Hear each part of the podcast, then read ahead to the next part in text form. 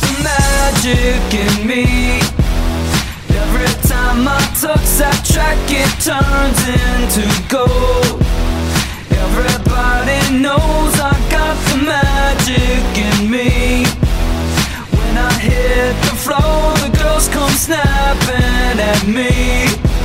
Now everybody wants a blast of magic, magic, magic, ma- magic, magic, magic, magic, magic, magic. Oh, I got the magic in me. Spit out, let tempo blow your mind. Pick a verse, any verse, I hypnotize you with every line. I'll need a volunteer. How about you with the eyes? Come on down to the front, stand right here and don't be shy. I have you time traveling. Welcome back to another edition of Broomsticks and Butterbeer, episode 130. Woo! What do, what uh, what do you get for the 130th anniversary? I I don't know. I don't think people usually are married that long, so I don't think they they have that. I'll tell you what you're going to get today. You're going to get some audio gold. What? Uh, we are still under a cough warning. Yes. Uh, first of all, I wanted to. Uh, I'm not going to read them on the air, but I have been getting some emails just from people that I don't even know that have just been like asking how I'm doing. And um, that. Try not to cry. That makes me. Uh, that makes me feel good because. Um, I haven't been doing very well last couple months. Um, don't know what's been the, lots of different doctors on lots of different medicines, lots of different tests. We're getting our house checked for mold next week. Talking about ripping the carpet up because God knows what's in, you know, the carpet that's been there at least 20 years and has been through how many dogs we've we had in this house in in 20 years? Six dogs. Yep. Um, you guys are awesome though. Um,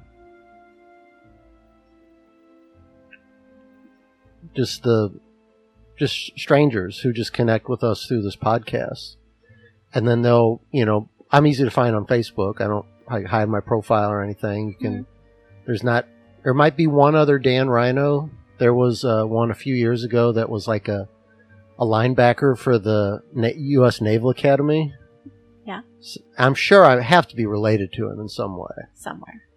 It, in in some way in the Rhino ge- genealogy that we have to be related in some way. But you'll see me and and Nightwing in our in my pl- profile photo. So a lot of people have friended me just through the podcast, and you know they hear me talk about being sick a lot, and they they reach out and they follow. See my Facebook post. I kind of updated everybody today on everything that was going on. So you guys are awesome. It's this kind of like a little you know family that we have here from all different backgrounds and all different religions and all different um, you know places around the world that we, this podcast has kind of brought us together in our little bubble of a Harry Potter fan family here. So I want to thank everybody that reached out for that. And I do respond to everybody. I just, you know, didn't want to make it into a pity party for me by reading them on the air. But I do appreciate people that have uh, emailed me. But, uh, you know, this, doing this with you is very cathartic for me. And I think it's like when we had friends over the other night, I didn't f- think so much about like how I'm feeling, you know, if that makes sense. It Kind of takes your mind off things for a little bit.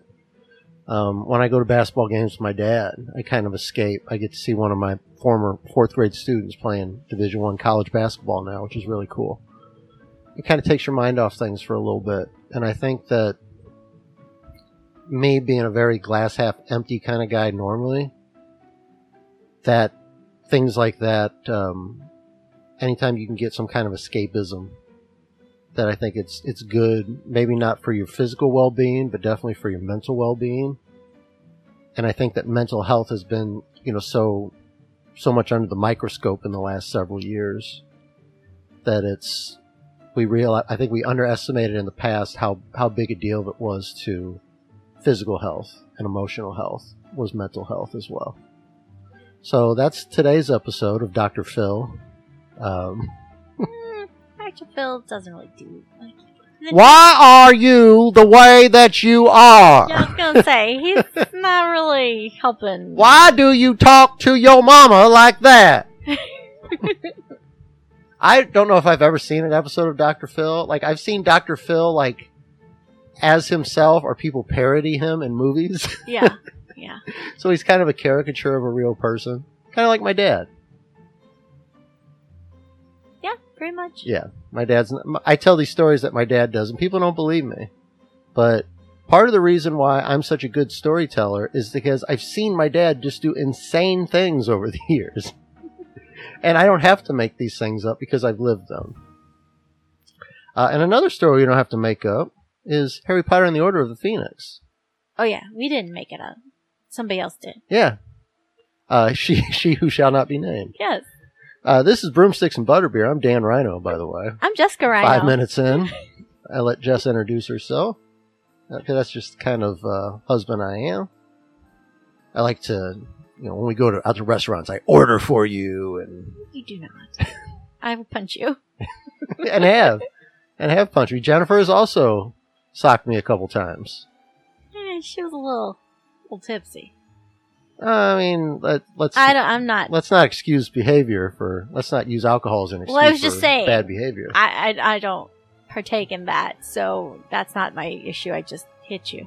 I I've never been punched by Catherine. Um, No, she just tries to hold your hand. She does. Um, tries to hold my hand a lot, uh, but that's because she's little, like you, and she was super pregnant last time. she was afraid of getting lost. she was afraid of getting lost in a crowd of, you know, there was like twenty thousand people there or something like that. Mhm. Uh, so she did try to hold my hand a lot, which I'm I'm fine with that. Uh, because I don't want uh, little pregnant ladies getting lost in crowds of stinky geeks. Mhm. Does Kelly? Has Kelly hit you? Oh, I'm sure she has. Huh. Ke- Kelly's Kelly's very aggressive. She is, but it's it's low key. Like it's sneaky. Like she doesn't just not just gonna hit you. She just might like trip you on accident. oh, you fell down the stairs by accident. Where'd you Oh. get that black eye from? Poor Dan fell down the stairs. I was like, I had an accident at home, officer. Uh, and Anastasia, I don't think. I think she would hit me, but I try not to give her reason to. yeah, don't insult malls or soft, Soft pretzels. pretzels, and you'll be fine. Don't try and tell her that hot pockets are good for her. Nobody said they were good for you. Nobody did. but she's very aggressive with with the, the her defense that they're not healthy for you. Not healthy. Like, guys, they're so bad for you. I was like, we know. They're also delicious. like, do they taste good? Then of course they're bad for us. Oh, yep, That's Ab- how the world works. absolutely. Uh, so now that we've gone through the entire inner circle and how they have or have not abused me, uh, let's get into the. We're going to get into the penultimate chapter. Oh yeah, it was like, are we gonna, use our vocabulary words? Yep, we're going to use today? our big vocabulary. Penultimate, the second to last chapter of this uh, book that would never end, which was chapter 37, The Lost Prophecy. And before Still my we do that, book. Don't, don't. I'm not going to ruin it, it. for you like I ruined Chamber of Secrets for Kelly. when we did that pos- podcast, I said, "Man, nothing's happening in this book." And she's like, "Oh man, that used to be my favorite book," but he's right. Nothing happens in this book. and that's what we're really here for. We're here to ruin the Ruin the Harry Potter your Harry your, Potter fa- your favorite novels of all time. by slowly trudging through them and pointing out all of the flaws. Uh, chapter 36 we did last time, the only one he ever feared.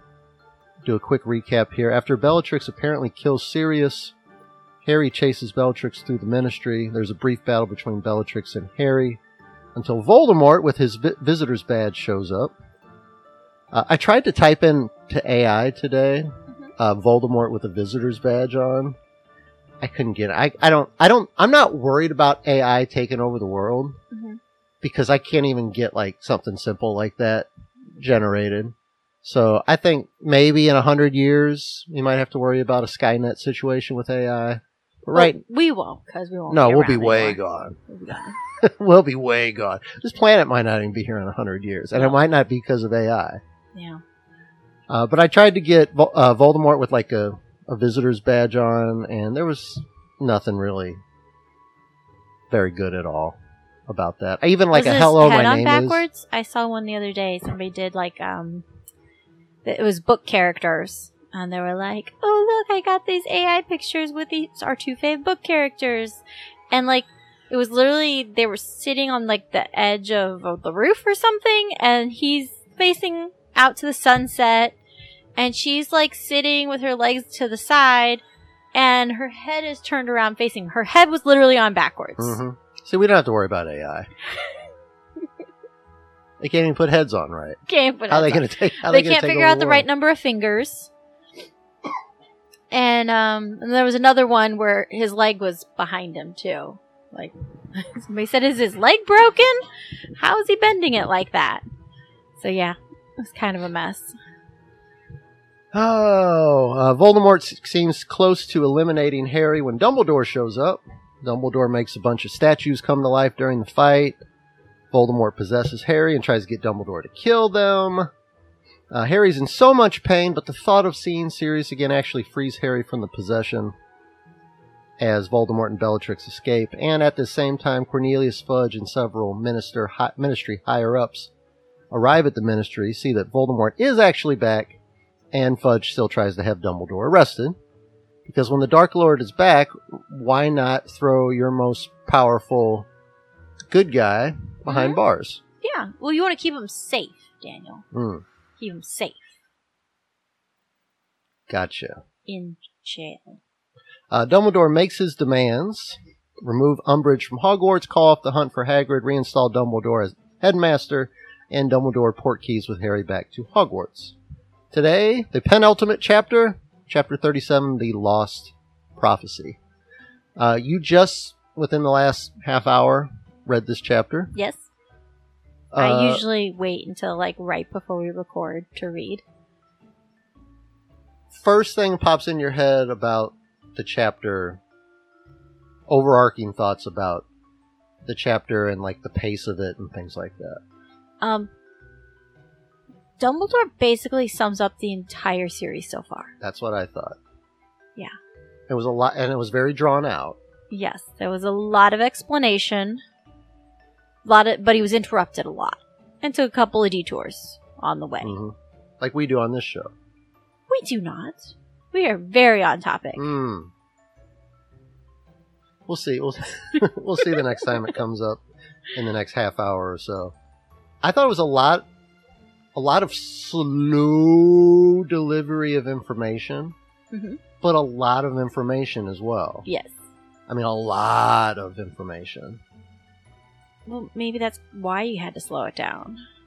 Let it all sink in. He was like, "You remember, like You remember back in the first book when you did this? No, no, we went all the way back. To, You remember Remember when, you were born Remember when you were born?" He's like, "No, and you got that scar? and I took you to your aunt and uncle's house. Do you remember? I do not." Uh, but we are back in Dumbledore's office at Hogwarts, and everything looks all cleaned up. Nope. All fixed. How'd that happen? I, I Daniel, I'm gonna like a Sorcerer's Apprentice kind of thing. I'm like gonna be he honest with enchanted, you. he enchanted the brooms before he left. I don't remember how it got messed up. What I got- mean, well, when they were in there, but I just didn't remember it really being messed up. Like it didn't. I mean, there was there was kind of a, a battle when they were trying to of. subdue Dumbledore. Yeah, but it was it was a weak battle. Everything back to normal. Everything yeah, looks great. Uh, Self cleaning office. Sorcerer's Apprentice uh, enchanted the broomsticks and the buckets, and they got it all cleaned up. I guess I was just more focused on all the things that were happening with the people. I didn't really. I don't know. It just didn't stick in my head that the office got that messed up. Fantasia, the worst Disney movie of all time, or maybe You're you're just trying to get us off topic. most now. overrated Disney movie of all time. yeah, it's awful. It's awful. It's unwatchable. my my there's members of my family who think it's the best, Yeah, I know. and I don't get it. No. Like I understand like appreciating classical music and things like that, Yeah, it's like one of those ones you could like have it on while you're cleaning the house. You could just listen to the music, but there's no point in watching it. no, God no. So maybe not the worst, but I think the most overrated, just because of how people. What could be worse? I don't know what's that Treasure Island one that popped up when we were playing Jackbox the other day, or No, I think those are pretty like have like a following. Like, well, I guess Fantasia has a following too. It's that's just Fantasia's got a huge following. I know. I figured it out as soon as I said it. Yeah, it's it's got to be the most overrated of all time. Most underrated Disney movie of all time. Say it on the count of three. What you I got two. Okay, let's see if Which we do one are you going to say? I don't know. Let's find out. One, two, three. Robin Hood. you, you waited. It's Robin Hood or Fox and the Hound. I love them both. They're ve- both very underrated. I love them both. Um, we had a good bit going here, and it could have been magical. It's like when you and I, when you and I reach for the same in the same bag of potato chips, and we touch, and it's so cute when we touch the same chip at the same That time. never happens. Yeah, but I make it happen. I will I it. know, but that's not. Like, oh my god, it's so cute. If We're it doesn't perfect happen each other. naturally, then it doesn't count. No. I don't know about that. AI made it happen. You can blame AI. How about that? The AN made it happen. All right. Um. So Sorcerer's Apprentice cleans up the Dumbledore's office. This all seems like good news. I mean, Dumbledore's back in control at Hogwarts. Umbridge is going to be gone. Wait, let's go back to that for one second. So It's back to Fantasia. What's no, your favorite? No, no, no. Um, Mickey is cute with his little hat on. He does. He does look cute. So anyway, um, so the office wouldn't let anybody else in. Mm, So could Dumbledore have been in there the whole time? probably. I mean, he cleaned it up. He came back and was like, Came back a few days early, and because that's got all his little portrait Mhm. spies and people he talks to and bounce bounces ideas off of. So maybe he came. That's where he's been hiding this whole time. So when Umbridge and her cronies were trying to arrest Dumbledore in his office, Mm-hmm. did they just leave and then weren't able to get back in? Mm-hmm. Yeah. Or did the office like magically like port key them out of there or something? No, I think they left. Thinking that they would be able to get back in and Umbridge would be able to redecorate. She had to go get her stuff, yeah. pack it, She had to go get put it in cart. boxes. That would have been She great. had to go get a flat, if she flat like packed up her whole office and lugged it down the hall and then couldn't get in and she's standing in the hallway with all her boxes. And you know they don't have elevators. No, no elevators. I know she could just magic it up there, but I still like the idea of her pulling this little trolley Mhm. With all her Even if she did it. magic everything up there, that's a lot of stuff to, to to move. move and control She's got all those little teacups and plates and Uh-huh. Saucers of- that are lot- delicate. A lot of stuff that's yeah, you gotta like yeah. wrap that up and the the Daily Prophet and keep it some old Prophet magazine, like they like they do at uh, at Goodwill when you buy uh, stuff from there. They've got the old uh, newspapers that Yeah. they they wrap things up in. Uh, like I said, this AI needs to make us that. AI needs to make what? the picture of Umbridge standing outside Dumbledore's office with Those all are great his stuff. ideas. I'll tell you what, if I bet we've got some really talented artists listening. If you ever want to, you know, send me some artwork or something like that, first of all, we'll plug it on all the, the social media and we'll send you some swag, you know, for your for your time and effort. Stuff we all get. And I'd rather do that than have AI generating stuff anyway. I'd Yeah. rather support our our little family of uh, talented people here. Uh, Dumbledore's back in control at Hogwarts. Good. Good. Uh, Umbridge's going to be gone. Hagrid's going to be back. We got a bunch of Death Eaters tied up at the Ministry. Nice. The Ministry is a. They can't hide the fact that Dumbledore's not, you know, uh, or that Voldemort's not back. Uh huh. But just minutes ago, Harry had to see Sirius apparently die, and Sirius is dead because Harry allowed his brain to be manipulated by Voldemort, something that Hermione warned him about. So Harry at this moment wants more than anything right now just to get out of Dumbledore's office. But he's not able to. hmm So why does Dumbledore decide that right now is the best time to have this long needed sit down with Harry? Well, because he wants to.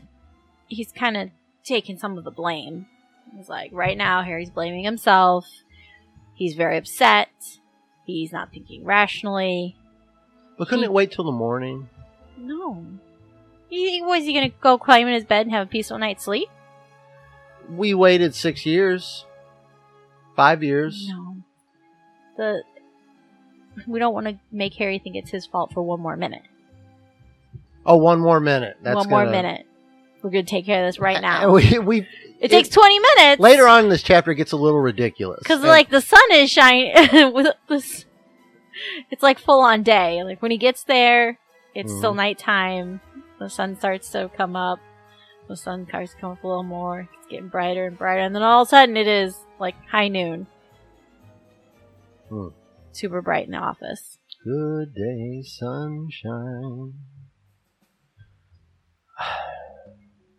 In this chapter, we learn why Dumbledore has been so cold and distant toward Harry Mhm. in this book. But the thing that really stands out to me is when Dumbledore is trying to comfort Harry in this chapter.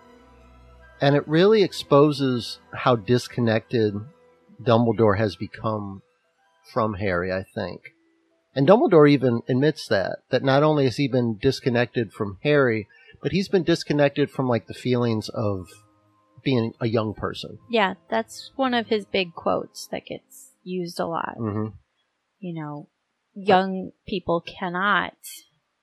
It's not an exact quote. I'm changing it to just young people in general. hmm can't know how adults think, but adults can know how you have to remember what how you Right. thought when you were younger. It's the folly of the adult who forgets hmm what it's like to be a kid, what it's like, and sometimes we, as teachers, we do that, and we remember it because we're just all about in, being in the moment and maybe correcting something or disciplining something in the moment. And we forget what it was like, you know, being a kid. We forget what it was like when, you know, you snap back at somebody because they're making fun of you. And it's not the first time they've done it. It's mm-hmm. built up. And often we don't realize that until after the fact. And we have to kind of do some self reflection there. But the big thing for me is that Harry right now doesn't doesn't need to be told that I know you're in pain, but feeling pain is your greatest strength. That's not what he needs right now hmm you know you know dumbledore's talking to harry like harry's an adult when he's actually a hormonal teenager who again has lost a family member which he doesn't have very many of unless you count the weasleys And I don't think he realizes that yet. Like Right. we all realize that he has basically been adopted by the Weasleys, Right. But I don't know that he feels that way. and he knows he loves them but it's Mhm. not the same Mhm. you know but dumbledore saying things like pain is normal it's part of being human i mean this kid probably just needs to be hugged for a long time and have a shoulder to cry on for a long time. That's probably what he needs right now. He doesn't need to be talked to in a in a monotone way and saying everything you're feeling is normal. It's normal to feel like this. That's not what he needs right now i don't think. And i think that kind of highlights the disconnect that Dumbledore and Harry have had specifically in this book. Uh, Dumbledore very calm and level-headed during this interaction with Harry for the most part, almost emotionless. And Harry's just so angry, and Dumbledore keeps saying things like, "You do care. All those people you loved have died. Of course you care." Is Dumbledore just letting Harry work through his anger and kind of get it all out? Or is Dumbledore too afraid to get close to Harry, you know, either physically hugging him or emotionally because of Harry's strong connection to Voldemort? In this moment, I don't think it's the connection, although that's what he talks about shortly. Mhm. But he also mentions that, you know, his judgment has been clouded because he is too close to Harry. That he cares for Harry too much. He just wants to see him happy. He doesn't want to burst his little bubble and and tell him all the truth and he's getting ready to tell him all the tr- you know, the whole truth. So I feel like Dum- Dumbledore has put a wall up Mhm. and he's like, "All right, I'm gonna, I'm gonna do this. I'm gonna tell Harry what he needs to, what I need to tell him. If he hates me afterwards, that's fine." Like he says, then you can, then you can hate me because that's you're really gonna hate me after I tell you what I haven't told you. And he's prepared, kind of, to lose Harry's affection in this conversation. So I think he is kind of sitting behind. He's sitting behind his desk. He's got kind of a wall up. Like you said, he's being very direct to the point. I think the whole thing with, of course you're upset, of course you're angry, of course you care, love's your greatest weakness, blah blah blah, or your greatest strength. Like he just wants to kind of get past what Mhm. Harry's feeling right now, which is, like you said, not the best, not what Harry needs. But he wants to get past that so he can get to his thing, and and we can rip that band-aid off because that's what he knows he needs to do. He was regretting not doing it sooner. And like I said, he wants to get it done now. It's like if I told you, like I take, like, if you go to this wrestling show with me, I'll take you out for ice cream after. You just want to get past the first thing so you can get to the thing that you want to do. Yeah. Yeah. Okay. Um Harry's starting to wear himself out a little bit here with this rage trip that he's having. But Dumbledore temporarily calms things down by telling Harry that there are a lot of things that Harry needs to hear, starting with the fact that the death of Sirius is Dumbledore's fault. Mhm. And this is where things get a little drawn out and confusing for me. Dumbledore basically says that he should have told Harry about why Dumbledore had been dis- distancing himself from Harry. Dumbledore claims that if Voldemort knew the personal connection and feelings that Dumbledore had for Harry, that Voldemort would use that personal connection to his advantage. Is that pretty much what he's saying here? Yeah. Um. If Voldemort saw this as an opportunity, he would have jumped on it. Like he, he did, but he didn't really realize the full extent that he could have used it if if he knew how close Dumbledore and Harry were. So, So- like he does use Harry's connection to manipulate Harry, but he could have had more chances to do that, more reason to do that if he could have used Harry to spy on Dumbledore or I don't know, maybe like slip him the poison or ki- you know, something, do something to Dumbledore through Harry. So why now does Dumbledore realize, or does Dumbledore look back and think that this was the wrong tactic to distance himself from Harry? Well, he thinks that if he had told Harry that the connection could go both ways, like you, because Harry was not intentionally, but kind of spying on Voldemort's thoughts. If it could go the other way, if, if Harry was aware of that, or aware that it could even progress to, you know, using that connection to manipulate him, maybe he wouldn't have fallen for this trick. Maybe he would have taken the Occlumency lessons more seriously. taken the occlumency more seriously and could have prevented it or also questioned it more when it did happen like is this real So what Dumbledore's kind of saying is that he made a mistake in doing this. Yeah. Harry didn't make the right choice but it wasn't his fault because he didn't have all the information Here's my question though. Do you think if he had it to do all over again that Dumbledore would really do things differently? He's kind of saying that he should have, but if he had another chance, we could get the old time turner out. we don't talk about the time turner that was just that one book um not fully i don't i think he still would have kept his distance but had he explained the possibilities, like given him more of a warning that this could happen, I think he would have done that.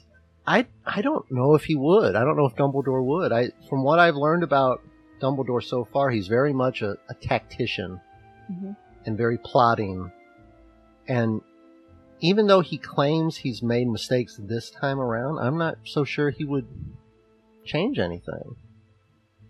I think even with the death of Sirius and even with the the injuries that the other students had have gone through and Tonks is going to be in St. Mungo's for a little while and Harry But it did draw Voldemort out. right And now right things can get right back on track. Hagrid's going to be back. Umbridge is going to be gone. The world's going to know that the Wizarding world, at least, is going to know that Voldemort is back. I don't know that, and that I think that's one of the things that I've heard people talk about this, but not experiencing the books as immerse, immersingly, mercifully. I might have just made up a word There, there you go. just having you know a basic knowledge of the story through the movies and the games and the park visits and things like that and just things that i hear people talk about dumbledore is kind of a polarizing character and i've heard people talk about that how you know he's in the first especially in the first couple books he's you know, he's the weird guy that wears the weird clothes and he's, you know, but he's so nice to the kids and, oh, he gives a bunch of extra points to Gryffindor so they can win. What a nice guy. But a lo- there's a, a large contingent of Harry Potter fans that feel that Dumbledore is kind of taking advantage of Harry and kind of using Harry as a pawn in this greater scheme that Dumbledore has to take down Voldemort. Have you? I mean, I'm sure you've heard things like oh, that. yeah. Yeah, Yeah. because you're looking at me like I'm crazy. No, no, I'm just thinking. Are Um, you? Are you obsessing? With, there's there's a Daniel, a tree behind me. I got I got to say it now. I've already started. There's a, a little mini tree that we have. It's our Harry Potter themed tree. I'll put some pictures up on on our socials. Not until I fix it. I, after you fix it. But it's really pretty. You did an amazing job on it. But there's, you saying there's a ribbon that's not straight, Mm-hmm. and your eyes keep darting over to it, Mm-hmm. And you seem very distracted whilst recording this episode. I'm here. I'm here. Your body is here. Your mind is not. My mind is here. My eyeballs are just on that ribbon. gotcha. Um, yeah, it's there's two spots that need to be rearranged. No, as soon as it's fixed, I'll put them out on, on our socials. Yeah. Including X. Ooh, so aggressive. Yeah, the girls say that when they're listening to it in their cars or on their headphones, that it kind of startles them when I Yeah, you gotta break it down just a mention couple notches. X. That's, that's a much more chill X than normal. Um, no, I totally get what you're saying. I was I was being OCD about the ribbon, but also I was thinking about what examples could I give without doing spoilers. hmm Um, but I know what you're saying. There are people who kind of think not that Dumbledore's the bad guy, Mhm. but he is known for kind of getting wrapped up. It's kind of spoilery in for the greater good. Mhm. That's like his thing. hmm He kind of has to, like you said, move the chess pieces to get And- everything to line up to, for what's the best outcome. And he realizes in in a war, I there's going to be casualties. hmm No war, and don't don't get me wrong, this is going to be the next Wizarding War coming up. I think the next Did you- chapter. I is was like, did you read ahead? I might have looked the next page when I yeah, finished. the chapter title. but in in a war and Dumbledore is very much like a general. I said use the word tactician earlier. I almost used the word general because he knows that there's going to be collateral damage. hmm You can't get out of a war without it. You know, even when you know the U.S. was uh, you know fighting over in the the first Iraq War, we had the upper hand on every kind of technology, every kind of weapon, every kind of uh, troop and training, and you still had casualties. You know, it, it's anytime there's conflict on a major level like that, there's there's going to be uh, damage and losses on both sides, and I think Dumbledore sometimes, like you said, for the greater good and for the big picture. Not that he misses the little details, but he knows that the the little details and the losses along the way are going to be necessary. Mhm. And I think some people kind of see that as cold. Yeah, that he's using Harry for his for the outcome he wants. Right. Not that Been it's not, using this boy since birth, Mhm. this baby, who's now still just a teenager. you know, I'm gonna keep him alive, then get him to school and get him trained up and get him ready. or have him raised by a a nice family. hmm You know, and we'll learn about why uh, Dumbledore felt that Harry needed to stay with the Dursleys. I still don't know though. Like, I mean, I, I know what you're saying, and I totally agree that he does manipulate, do things for the outcome that he wants. But I don't know that this is one of those cases, and that because like if he could, if Voldemort couldn't trick Harry into going, then he would have eventually had to go himself hmm because we find out that it has to be Harry or it has to be Voldemort.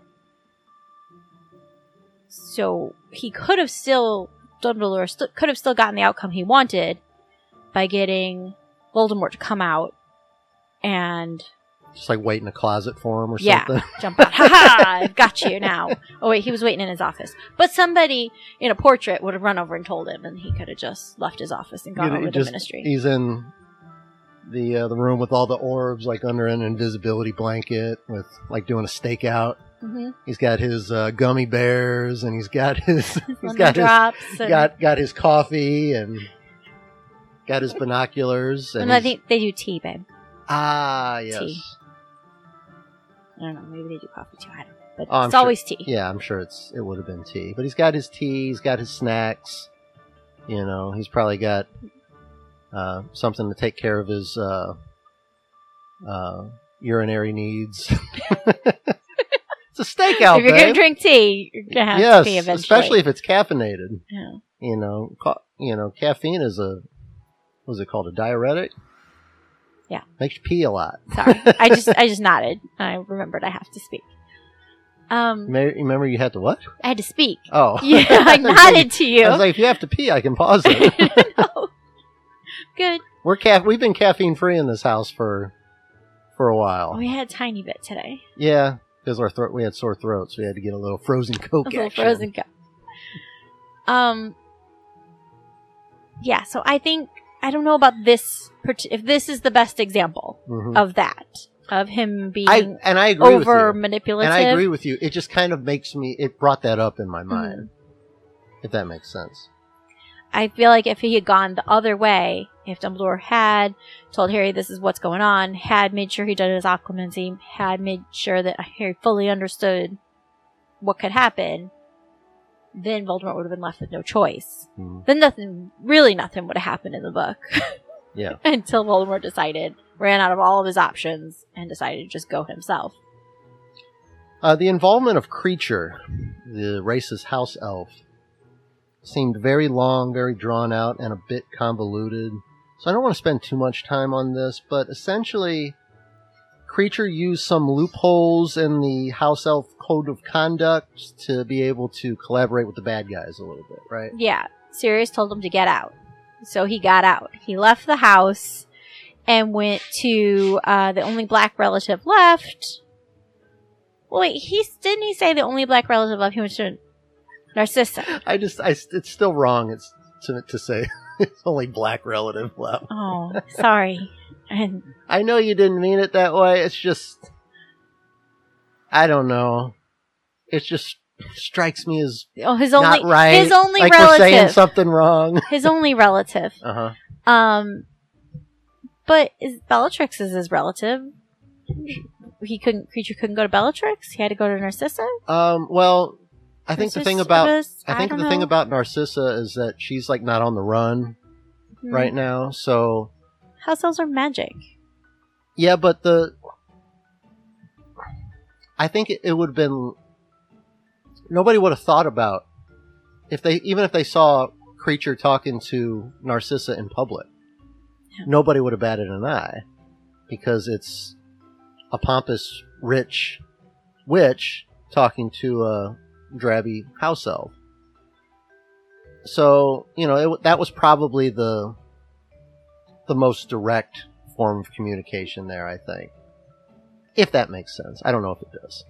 I'm just playing. We're gonna go with it. I'm just playing devil's advocate. We're gonna go with it. So I don't know the whole Kreacher thing. I don't want to get too much into like like house elf welfare and things like that because Dumbledore says some things about. Well, you know, if Sirius would have just been a little nicer to Kreacher, That I mean, he should have, that seemed a little. but that seemed a it wouldn't have made a difference. convoluted to me, for lack of a better word. But Harry did. He made the comment about Hermione wanted us to be nice to him, and I think the teacher, hmm the mentor in him, kicked in and was like, "Well, yes, and she was right hmm because you should have been nicer to him. He's Mhm. not." And it, and then it kind of got onto that other podium, soapbox, whatever about you know wizards don't treat other creatures very well, not Mhm. Kreacher in general, but creatures Mhm, right. in general, um, very well, and that we've kind of mistreated them for so long. Now It's just we're- kind of become accepted. yeah, and we're it's kind of become the norm. It's kind of like you know civil, you know, the fight for civil rights in this country. Mhm. You know, people of color were were treated poorly for so long that like even generations of people who weren't around during slavery, and they might not even have been hateful toward people of color, but they didn't have them on the same level as them as people. Mhm. You know, even people that that weren't actively out, you know, blocking um, African American children from going into schools when they were desegregated. Just because you weren't actively blocking them doesn't mean you were supporting them either. You know, it doesn't mean that you were treating them the, you know, the way that you would want, want to be treated. And I think it's the same thing with the house elves. It's just been happening for so long. well, it's all of them though. You know, the centaurs don't Yeah. get treated well. The mm-hmm. giants don't get treated well.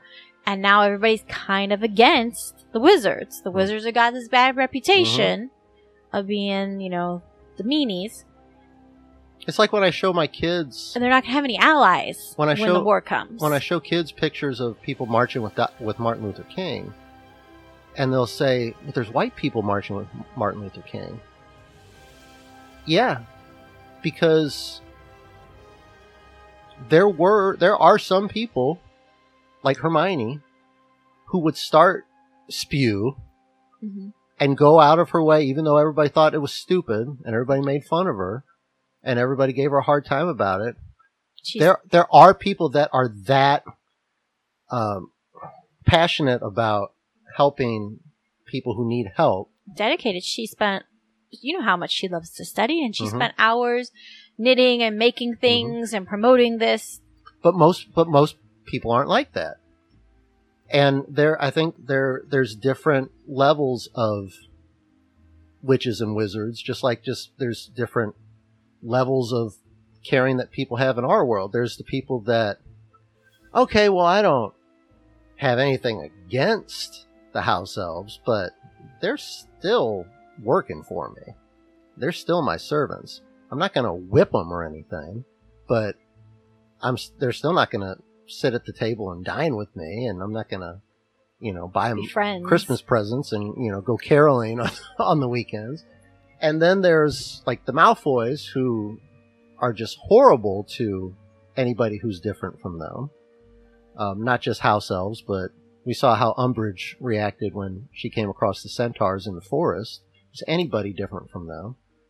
And then you've got a very small section, like the people that that actually got out and marched with Dr. King and didn't care what if if their face was on TV or their face was in the newspaper. Didn't care what their neighbors were going to think about them.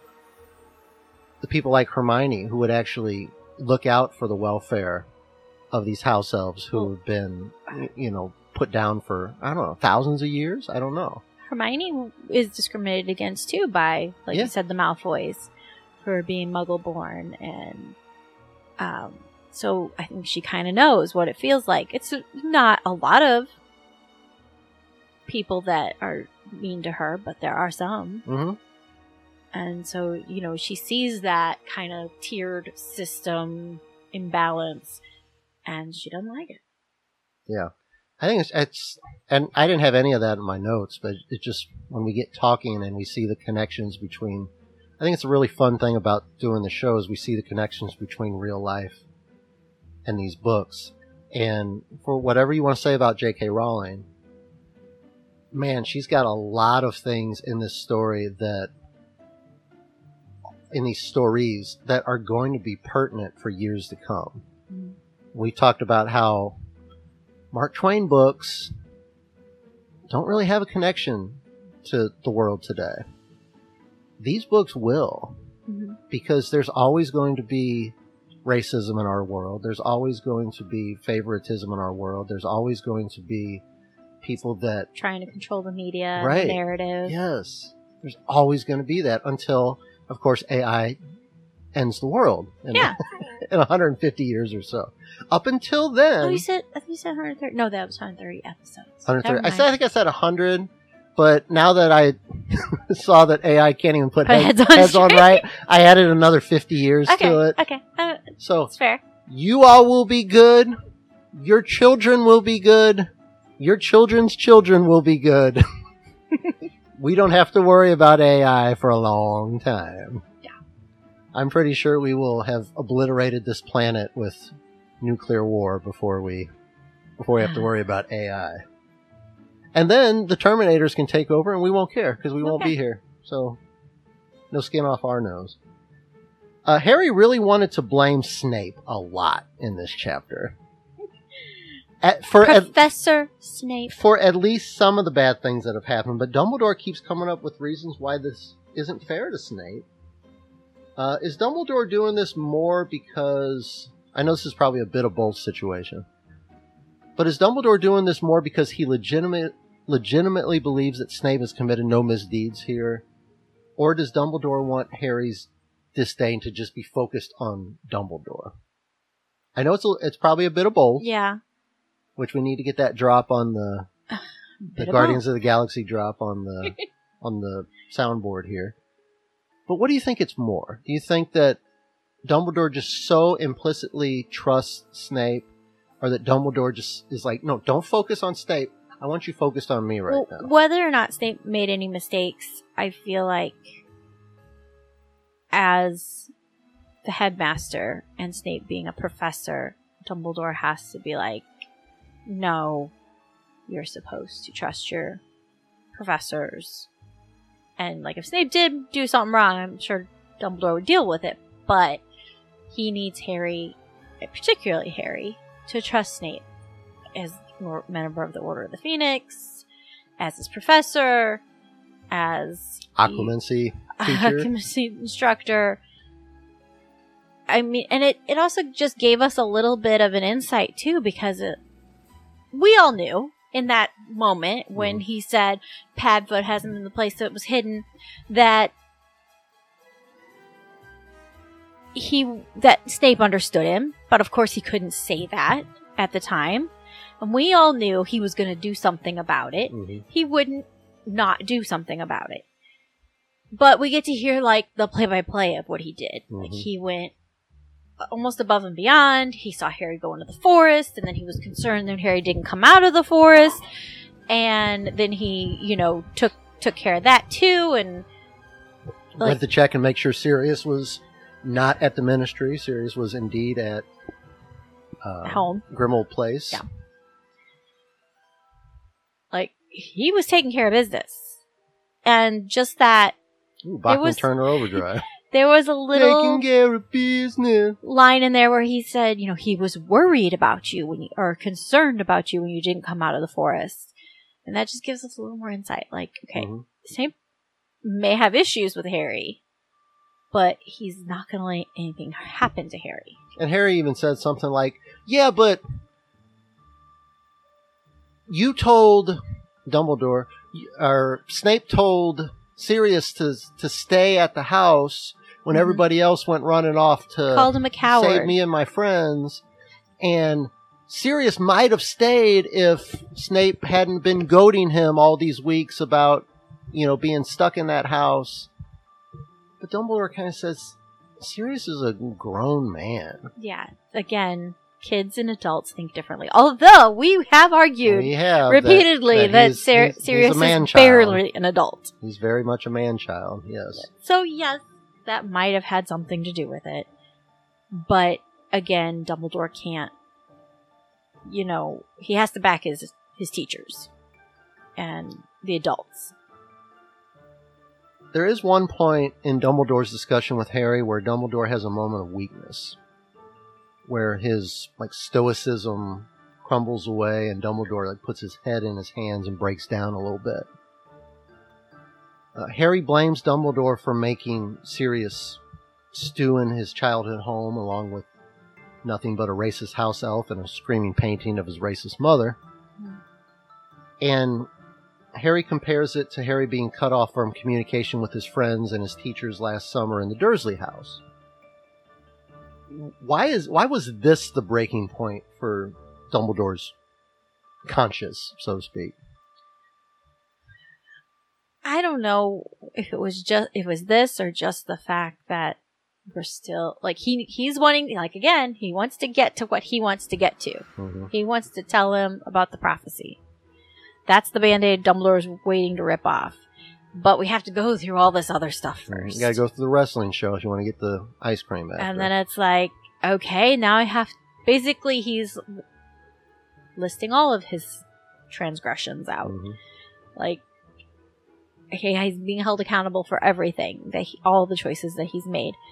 But again, you know, he's saying these are the right choices. I made the right choice. I put you where you would be safe. You weren't happy and you weren't, you know, well taken care of while you were there, but you were alive and that's what I needed.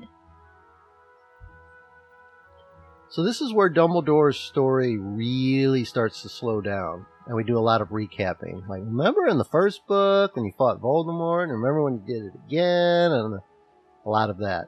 But to me, the most interesting bit of information here was the significance of Harry being raised and continuing to live at the house on Privet Drive. Yes. Tell us a little bit your Cliff's Notes version of why Dumbledore felt that Harry had to be there, even though it wasn't maybe the most friendly environment growing up. Well, we figured out in earlier books that because Lily sacrificed herself to try to protect Harry, that that put a protection on him. And that was what caused the spell to rebound and leave the scar and hurt Voldemort instead.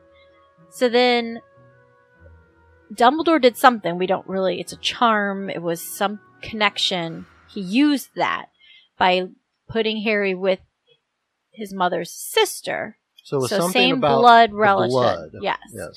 So his mother, sister, Harry have very close DNA, but he just has blood. And but he, it's not like just because they're family. Dumbledore did something. He said the charm that I put on you. She had to take you in. you, she, yeah, by taking you in and accepting, almost like accepting you as her son. Although Right. we don't go that far because you know she didn't Now, like she him did that it much. begrudgingly. She did. She didn't do it without complaining, but she did it, and that's Mm-hmm. what sealed the the protection.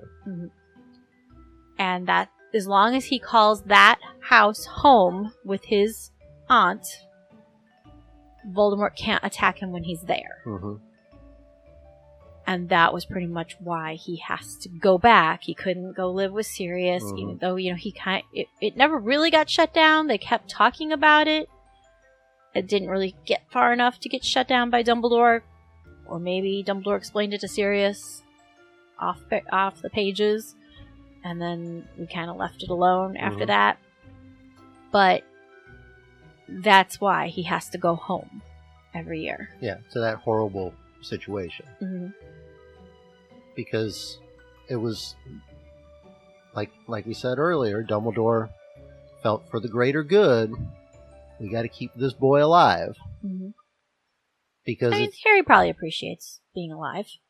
Yeah, Not right now, maybe not right now. but Not in last chapter either. He kind of wanted to die in the last chapter. yeah, that's very emotional. Wasn't thinking clearly. Yeah, Um,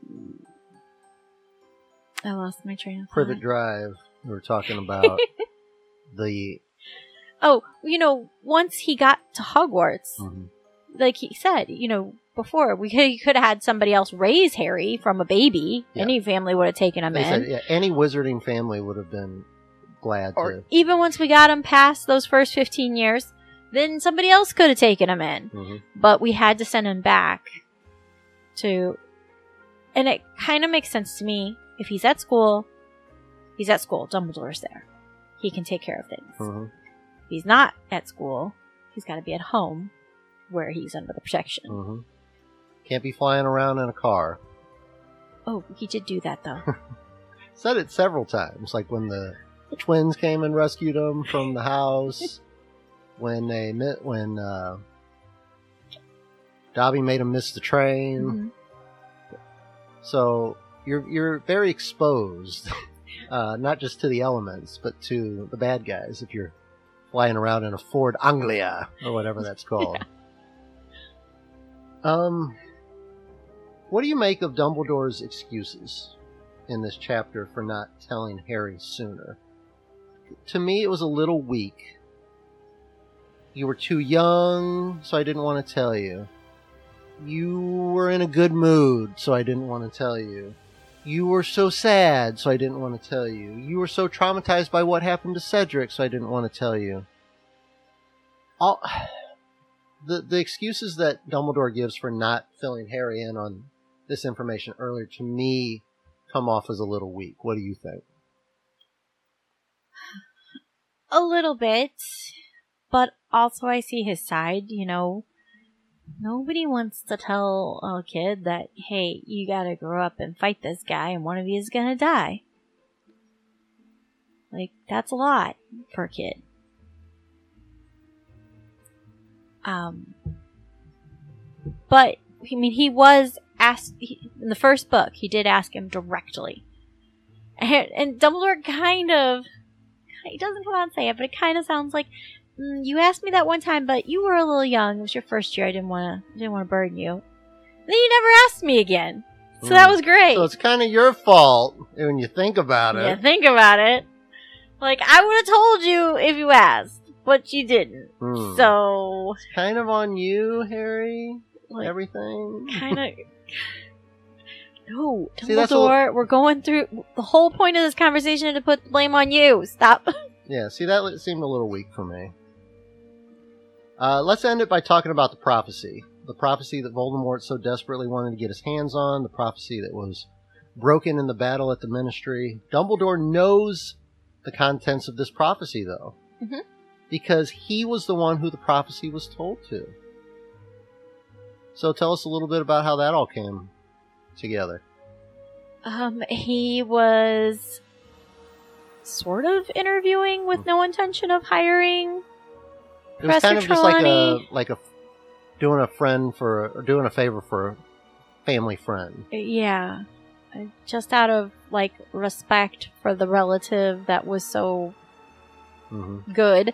Um, At divination, at divination, and he does he he does not even sure if divination should be taught. Yeah, he was like he take thinks it it's a the, dumb uh, subject. he was going to take it out of the now curriculum. he's stuck keeping it in. I thought that was kind of an underrated Moment. line. Yeah, like we were thinking about taking uh, underwater basket weaving out of the curriculum because it's dumb. because it's kind of dumb. But now we're stuck with it. Um, And we've even found out that it's kind of dumb when we've had other teachers teaching it that aren't Trelawney. Mhm. You know, when we had, um, oh my goodness, friends. Firenze. I was like the the really cute centaur guy. he was even saying, eh, you probably won't master this. Eh, I can show you all this. You're probably not going to understand it. But knowing about it is important. Maybe. I guess. I mean, it's kind of like learning about astrology. Yeah. Well, but they did. They did get exposed to a centaur and got to know him, and they probably have a better appreciation for his Well, then kind. they should have like centaur relations class, or ever, where you can just hang out with centaurs and and learn to learn ap- about their culture. Learn to yes, Learn to appreciate. I feel like that's kind of like what it was. Right, like I took in college, I took an African American studies class. Like, You know, You can. You won't ever be able to read the stars, but we can because we've studied. yeah, I took wor- you know religion classes and in uh, in college. I had no intent on joining any of these religions, but you learn about people that think differently than you, and it opens your mind to be a more understanding, productive member of society. So maybe that's what they should do. Get rid of divination, have getting to know you centaurs class, and maybe getting to know like other magical creatures. creatures class. Other species. Not just like care of magical creatures. No, we're not like talking about like taking care of like pets magical here, beings. because centaurs don't like that. Oh. They don't like being you know talked to like that. So maybe that's the way to shake up the curriculum next time. Anyway, so he goes, he meets Trelawney at the Hog's Head, and just as they were wrapping up, and he's like, "Mm, I Yeah, don't, I don't need you. Getting this out of the curriculum. Yeah. I think we're going to go in another direction. She starts doing a full blown real prophecy. And, um, I, I knew this part, but it also struck me as odd. He said that somebody had overheard the first part, and then Mhm. he realized that they overheard it and were ex- expelled hmm from the area or something. I don't know. I just had trouble picturing that, and also, you know, Like, oh, oh, this is for real. Everybody else, get out of get here. out, get out, get out, or maybe he threw up like a sound shield or Mhm. something. I don't know, but yeah, it's weird. So, the prophecy, probably the biggest takeaway from the prophecy is that it is just assumed that the prophecy is about Harry. Mhm. But there were two wizard boys born at the end of July, as stated in the prophecy, born to parents that were in the Order of the Phoenix, that had escaped Voldemort multiple times Thrice. there is a possibility that the prophecy the prophecy was just attributed uh, attributed to Harry and that's why when it was filed away at the ministry Harry and Voldemort were the only two that could And Harry's initials, I think, had the question mark next to it. right So they're assumed. So, like you said, both two boys were both born at the end of July, hmm but then the line that said marked him as his equal kind of does make it hmm like Voldemort picked, and he made it Harry Right. because he's got marked. hmm He has the scar on his head, and um, so it, but it could have gone either way. Mhm. Like literally, he chose and the other boy is one of your favorites Neville. And Neville keeps coming up in the book. You know, a lot of times he'll, he'll kind of disappear for seven or eight chapters, but then comes back in some kind of prominent spot. Mhm. And recently we, you know, kind of gave Neville his credit for how he acquitted himself in the ministry, despite having his face kicked in and having his wand broken and, you know, still fight, And fighting all of the good fight. years at school with a wand that wasn't his. Mhm. A wand did not choose him. And so he has been struggling and comes off as, you know, hopeless and just not very good. Not a very good wizard. So probably the biggest thing that we can take away from this is just keep your eye on Neville. These last couple books we got coming because I don't think he's going away anytime soon. I don't think he's just going to be a bit character. I think it's something that we got to you know keep our eyes on because there's obviously a very, you know, similar connection that him and Harry have. hmm Uh, Dumbledore does point out that when Voldemort decided which boy he was going to go after, he went after the um, half blood. hmm Did he say half blood? I don't remember what term he used. Not the not the um, pure blood wizard. Like hmm Neville comes from a very um, wizard, old wizarding family, Yeah, prominent. prominent Mhm. wizarding family, and but that's not who he went after. He went after Harry from the Muggleborn Witch. Interesting. And there's also the connection, you know, Harry and Neville's respective parents. You know, one Harry's parents died at the hands of Voldemort, and you know the other uh, Neville's parents. You don't want to say they're like basically in the same situation, but they're they're there. Their bodies are there, but nothing else really is. So they both experience that similarly as well. Uh, and that's pretty much it on this long episode.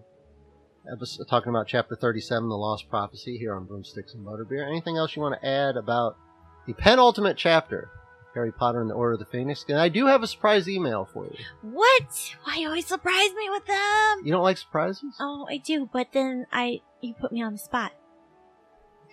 Um no, I think we there was a lot in this chapter and I know we didn't get all of it because it was a lot.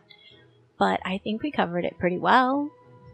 Well, next time we'll wrap up Harry Potter and the Order of the Phoenix. We will watch the movie. I'm excited. do a little compare and contrast, and then get into uh, Harry Potter and the Half Blood Prince, I believe, book six. Uh, this email comes us comes to, comes us Comes us. comes to us this week via broomsticks.butterbeer at gmail.com from Tara in Nashville, Tennessee. Hi, Tara. Dear Dan and Jess, a friend recently told me about your podcast, and I've been spending my work days catching up. I work at a data entry center. She's getting paid to listen to us? Getting paid, baby. Getting, That's the dream. getting paid in the Escalade. I work at a data entry center, and your shows have made my days fly by. Thank you so much. For a long time, I've thought of doing my own podcast where I review different manga series. It's like Japanese, Mhm. uh, the book version of Japanese anime. But I don't even know where to start. Do you have any suggestions, tips, or encouragement that can give me the courage to make this happen? uh, my boss at the library overheard me saying that we do a podcast and she was like do you want to do a program where you teach people how to do a podcast and i was like absolutely not because i don't know how i know none of this stuff tara i read my chapter and then i sit in this chair right here and i oh i, I do help you get the stuff out You do. I You're I, really un- good I un- unravel the microphone cords You work and the heck put out of that soundboard too. I, I haven't touched it today Why don't you hit something there? Well, it's not very good, is it? I'm not very good at because I don't know what to do. No, see, you're you're talking about more of the the The technical, stuff. aspect. Yeah, I have no idea. But before that, how did how did our podcast come about? Y- your brain? You asked me if I wanted to do it. But You had came up with the idea. but the the thing the thing that I'm trying to to draw To out make of me you say- here, Tell her I'm not good at this. you have to have something that you're passionate about. Yeah. And it sounds like she already has that. Mhm. So I think that's step one. We don't have any, and you could probably hear this in, in our podcast. We don't have any formal training in radio or anything like that. I have, I have worked for a radio station before, but I wasn't an on air talent. You know, I did, I did written articles. I, I covered MMA and, and pro wrestling and and you did a podcast for that, which I did. which got you the know-how, the Yes. technical know-how. It was, and it, it was a lot of trial and error. But, and I, and I'll give you some some tips on some of the technical stuff, free programs to use, uh, different ways to keep your costs down, because I have gotten good at that. because there are a lot of websites out there that will say, "Hey, let us host your podcast. We'll do all the work for you." But then they charge you so much you're, that you're you're paying for the privilege to have this podcast, and unless you're recuperating that money in ad sales or something like Mhm. that, then you're. I don't want this to be a financial burden for you doing something that you love. I think the first thing you, you have to have is you have to have the idea. And it sounds like you have to have something that you're passionate about. Sounds like she has that. I will say that it's from, you know, I've done, I did over a hundred episodes. Probably the Harry Potter podcast is probably surpassing the, the wrestling podcast that I did. I think I did somewhere in the area of 130 wrestling shows. And a lot of them I did by myself. It's so much easier if you have somebody to do it with. And you have to have somebody that is as committed to it as you are. Because I have done shows with people that I have to try to track them down. I have to try to set up a time. I have to try to go to them to record. The thing about this is that you are as interested in doing this as I am, probably even more so. Yeah, I'm poking you. You're poking and prodding me to get my Hey, two, you want to do a podcast this weekend? Hey, you want to do a podcast this weekend? So you gotta have you gotta have the content that you you want to do, and I would say find a friend or two, and it, they don't even have to be in the same room. You can you can do it on Skype, Mhm. you know. And there's free. There's when I used to record interviews on the wrestling show. I there's free. Just Google free audio or free Skype recording. I think Skype might even have a recording option now. When I was doing it before, Skype didn't have the option to record both sides of the audio. Got your idea. Play around with the format a little bit. I think you need to. We, I I kind of stole the idea for this show from a podcast called uh, my brother listened to called Star Wars Minute, where it was this group of friends where they would watch one minute of a Star Wars movie and then talk about it for 15 minutes and break, really break down apart that one minute. And that would be an episode. And then the next episode would be the next minute of, of the first Star Wars movie. And the next episode would be talking about the next minute of the Star Wars movie. And I thought, well, That's a bit much. that's a bit much. That's a bit micro. Let's go a little more macro.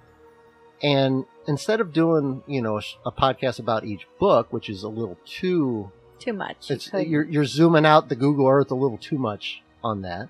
Let's go chapter by chapter, and let's really dig into and drill down into some of these concepts.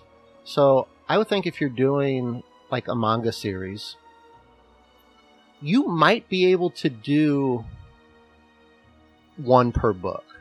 You might be able to do an episode per book, or if if the I don't read a lot of manga, but if it's broken up into like acts or chapters or or anything like that, maybe you could do like two episodes for one book because there's so many volumes Mhm. of these. oh, I know. I work the- at the of library. These, of these manga They're impossible to shelve. that you could, you know, very easily get so many episodes just out of the the books that you have. As far as the, uh, and I said, like I said, play with the format a little bit. Do some test episodes before you put anything out there in, into podcast world. Do some test episodes and play around with how you want to set it up. You know, we've kind of got a format that works for us here where I read the chapter, then I go back into the chapter again and kind of try to do a rough outline of what happened. But also, when I go through on my second read, I write down questions that pop into my head. What do you think about this? What how how can you relate it uh, to something else that you've read? What was your thought going through your head when you read this? Things that I could ask you about that would give me a deeper understanding. And that's just something that works for us. Mhm. That might not work for for Tara, but that's just an idea.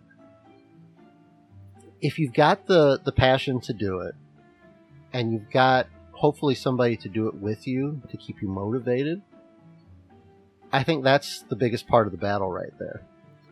As far as the technical side, you do not need a lot of money to do this podcast. We use uh, We have a lot of fancy equipment. No. we uh, we we've upgraded our our microphones, but Mhm. we didn't have to. That was a decision that we made once we started to get more popular. he said we. I, I didn't know You know, anything about it. We used to just use. Uh, I'm looking at one on Amazon right now. It's about a fifty dollar microphone. It's called a Logitech Snowball microphone.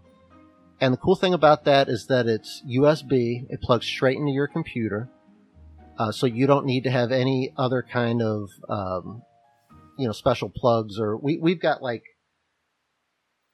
a a switch now where we can plug multiple microphones into it, and we can mess around with all the volumes and everything. But we didn't used to have that. We used to just have the the one condenser, and some people call it like a condenser microphone.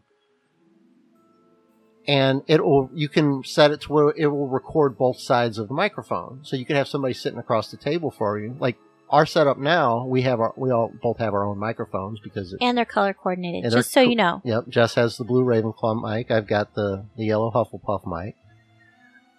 But start with something that's cheaper than that. Don't don't go super cheap with like a twenty dollar microphone or anything like that. I would say you know fifty dollars is probably about you know you can get a good microphone. I like the Logitech uh, Snowball mic. I use it for many years. Uh, eventually upgraded to another Logitech mic. The other thing that I would say that is that's cheap to get good audio quality is some kind of uh, pop filter. We've got uh, like the news reporter uh, wind filters on ours Looks like a little sponge. that that kind of and they've got the ones that are just like little they're like five bucks little like circular ones look like like a little, Little mesh dish, yeah. screen that attach to your microphone that'll help a lot of the, the sound quality it's a cheap way to get better quality sound.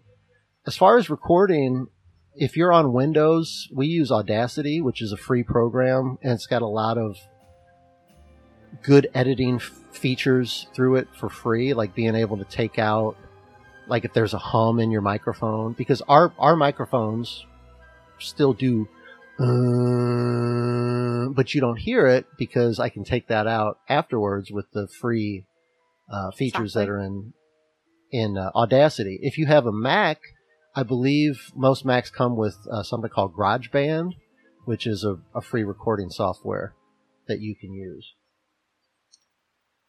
As far as getting your podcast out there, we host our own audio on uh, Amazon's uh, cloud feature.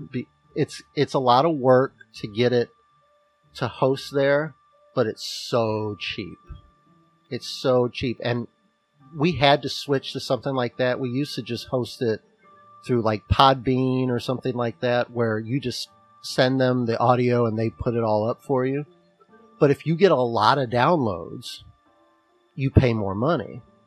And it got to the point where we were getting, you know, 3,000 downloads an episode, and it wasn't financially responsible to keep paying Using that them. kind of money. If you can, and if you want to email me uh, back, Tara, if you're interested in this, I can tell you step by step how you can host it on Amazon, and we do three to four thousand downloads a month and pay less than a dollar. I think I pay less than a dollar a month, even if we get three to four thousand downloads of our podcasts, because people are also downloading the old episodes as well, which is another good thing about having a, a podcast like she's ta- talking about with the manga. It's evergreen. You're not talking about like something that happened last week. You're talking about books that anybody could go to the library and get at any time.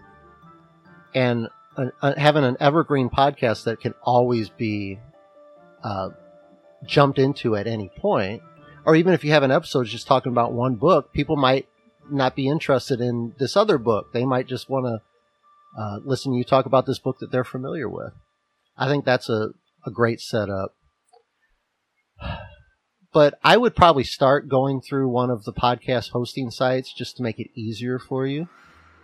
And if you just want to get your content out there, and then eventually, if you want to switch over to hosting your own audio, ver, you know, via, I think you could probably do it during through like Dropbox or one of the file hosting sites like that. if you want to eventually do that and save yourself some money, I'd be happy to help with that. Uh, I think I might even have it all typed out because I was sent it to our buddy Mike a while ago. I could probably find that and just send that to you, Tara. So let me know if you're interested in that. But I would probably just go through like Podbean or whatever the uh, current popular sites are where you can just upload your audio and that'll get you on your feet quick. And I think while you're motivated, that's really important to start creating, you know?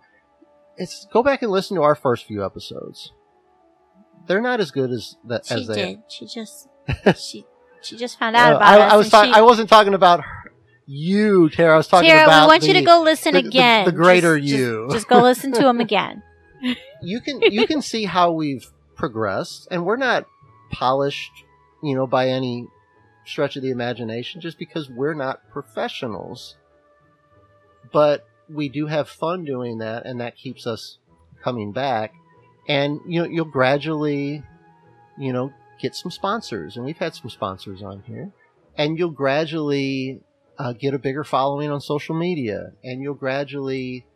Uh, maybe you put some upgraded equipment on your Amazon Christmas wish list, and your and your family buys it for you. Mhm. You know, so you don't even have to invest your your own money into it.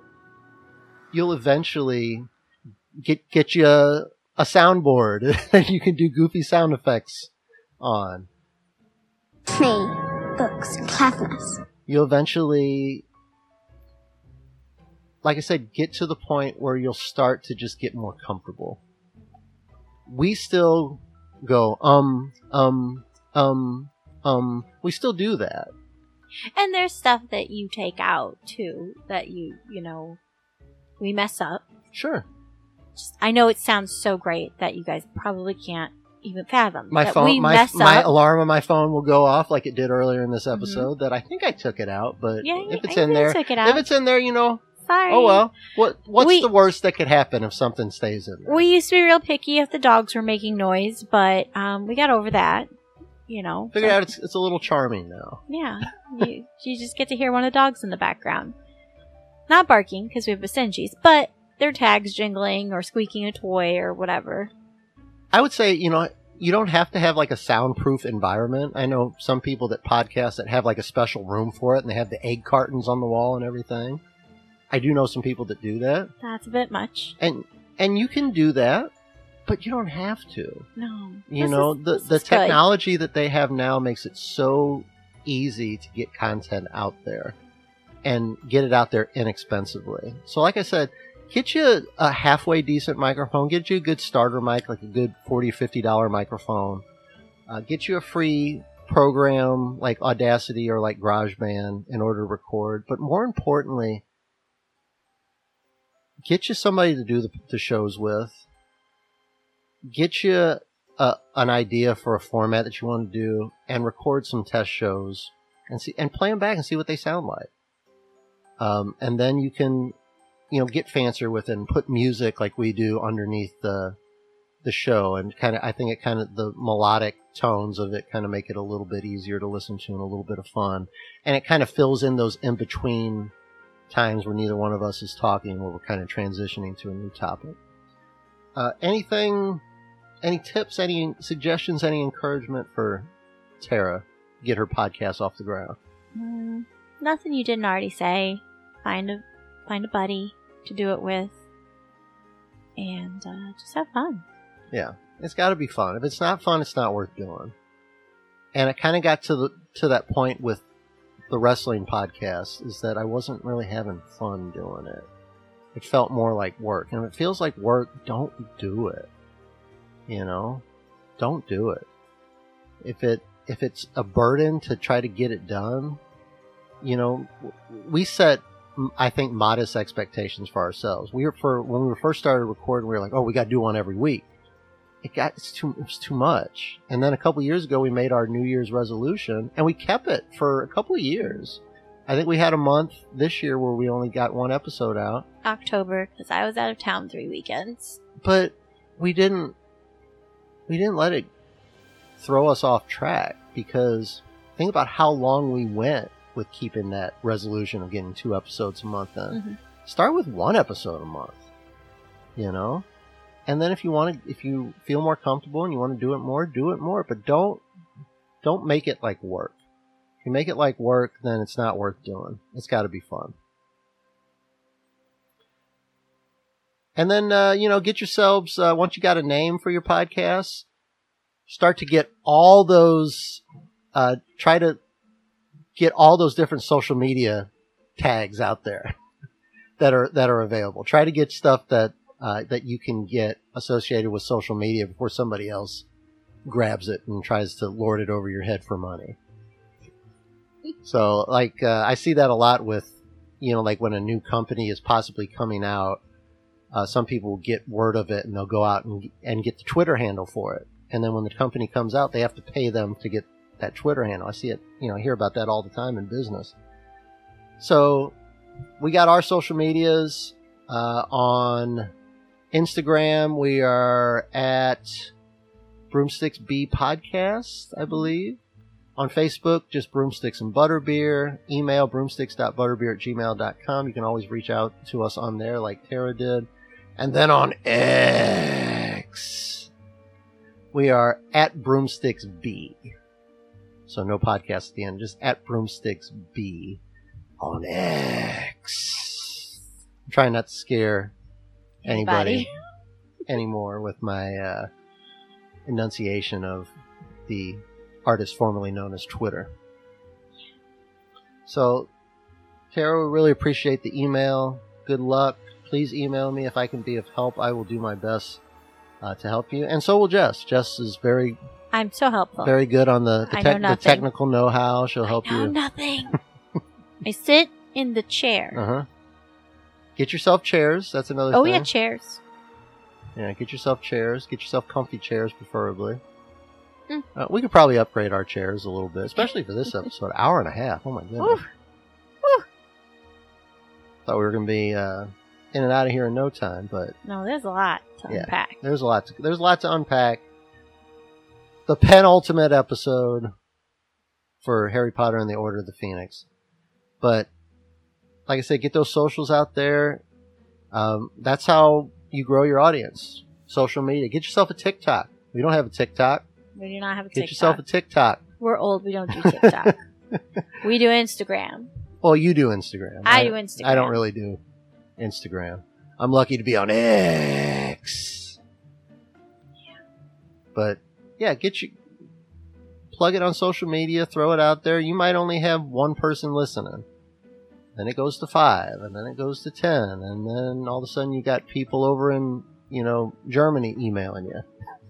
It's fun, you and know. you're doing trivia's at yeah, major conventions. yeah, with you know, in at conventions that have thirty thousand people at them, and it's uh, I wonder where she's at. She said she didn't.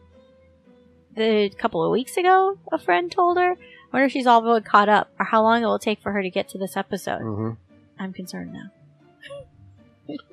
Oh, I don't know. I would think that if she's she's seemingly flying through them. I remember when Jane started listening, and she, I couldn't believe how quickly she was getting through, getting caught up. I'm like, how? Yeah. There's not even that many hours in the day. Yeah, there was somebody who emailed us a while back, back when we didn't have that many episodes. And she was like, "Yeah, I found out about you guys last week," and I'm like, "And I'm done. Any more chapters?" And we're like, "What? hmm Did you sleep?" Maybe maybe they were listening to it in their sleep and just like absorbing it Absorbing it. through osmosis. Yeah.